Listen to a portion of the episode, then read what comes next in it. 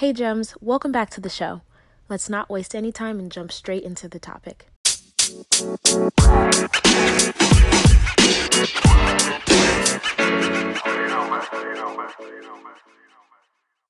So, you're tired of getting ghosted. Rightfully so, because it's a really painful experience and it's really tough, especially if it's happened more than once, to be able to move past going through something like that without predicting that it's going to continue to happen moving forward. So, you know, I love talking about attachment. If you have not heard any of the previous attachment episodes, I highly recommend going back and finding those.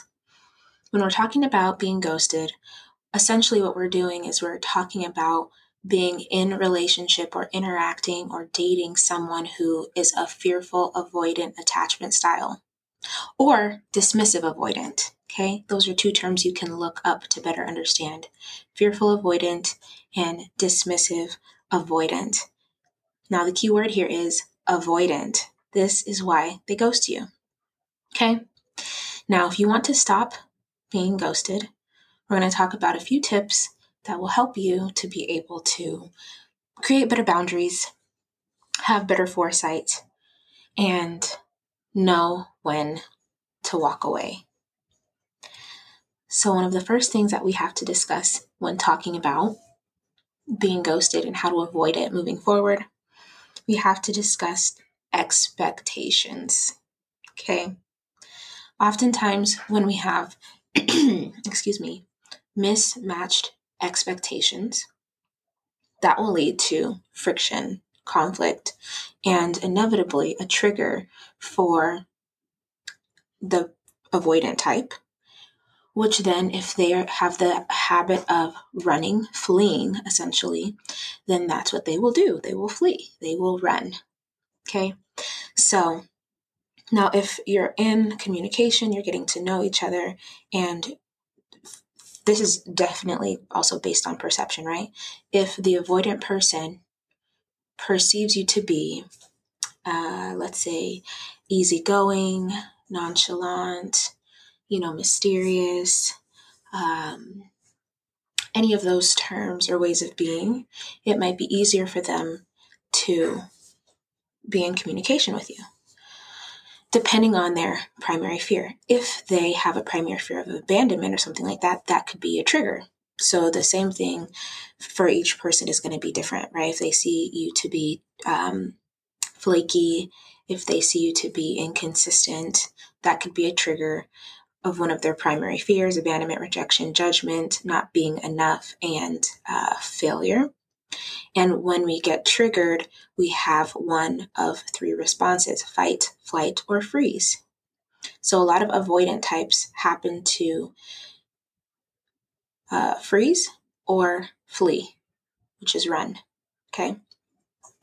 So we want to make sure that when we are discussing the things that we're looking forward to in a relationship, the things that we need in a relationship, that we're being very straightforward and honest from the get go, that we're not presenting ourselves other than who we are.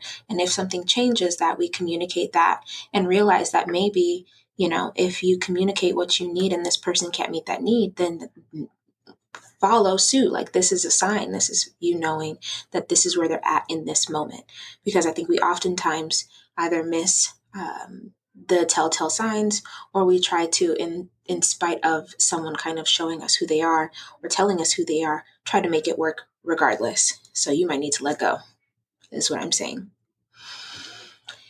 Now if you're talking let's say online and then you start dating and whatnot and then it's that at that point that they ghost you it may be because those expectations that they thought were there in the beginning changed or shifted in some way and it's tough for them to experience conflict. So, because of that, they flee, which is not nice for you, but it's just what they know how to do, unfortunately. Okay. Now, there are some other reasons why someone might end up ghosting because someone that is an avoidant type doesn't it doesn't mean that they don't want to be in relationships they don't want love they don't have needs themselves it just means that when they get overwhelmed when they get triggered this is what they know how to do it could be unproductive, it could be unhelpful, but it is what it is. they could realize that they are not ready to commit. Maybe they're not in a good place to uh, meet your needs. And because they care about you, they cut things off to preserve themselves and also not to hurt you, which I know sounds crazy, but again, it is what it is. They could feel like they're uncertain as to whether you're a good match. Maybe it's their insecurity and them feeling like they're not good enough for you in some way, shape, or form. Um, that you they foresee, right?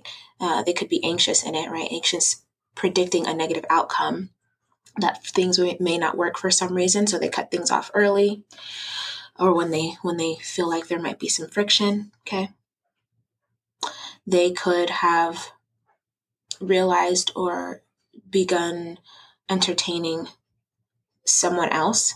That's a possibility, not 100% of the time what's going on. Um, but we have to take that into consideration. And in all honesty, they could just be busy. Avoidant types are, I'm not going to say introverts, but they typically will keep to themselves a lot. So, you know, um, when they get busy, they need more time to recharge, to process, to cool off. And it's more likely that when they're busier, you're going to hear from them less. Not an excuse, just is what it is. I'm just here to deliver the information, okay? So if you realize that this is maybe you, you're the avoidant person, or that you have been or have a tendency to be in relationships with people who are avoidant, then that lets you know, you know, what to start digging into, what to research, what to read about, how to learn how to cope and move forward. Again, opposites attract. And just because two people are opposite doesn't mean they aren't meant to be together. It just means it's an opportunity for healing if everyone involved is willing to do their work. Okay? So I will continue kind of going down the line of different things. Um, as we go through the weeks regarding attachment. I hope this helps to support you healing and growing and learning both individually and in your relationships. Make sure to join the email list if you haven't already done so, because we've got some huge announcements coming up to support you on a regular basis in your personal growth and development, which I'm really excited to share with y'all. So make sure you're on the email list by clicking join the tribe in the show notes and send me a DM. Let's chat. Let's talk about, you know, what these episodes bring up for you and what you're what you're learning what you're um, figuring out in this process. I love to hear about it and support you. Until next time gems. If you enjoyed this episode and would like to support the podcast you have a few options.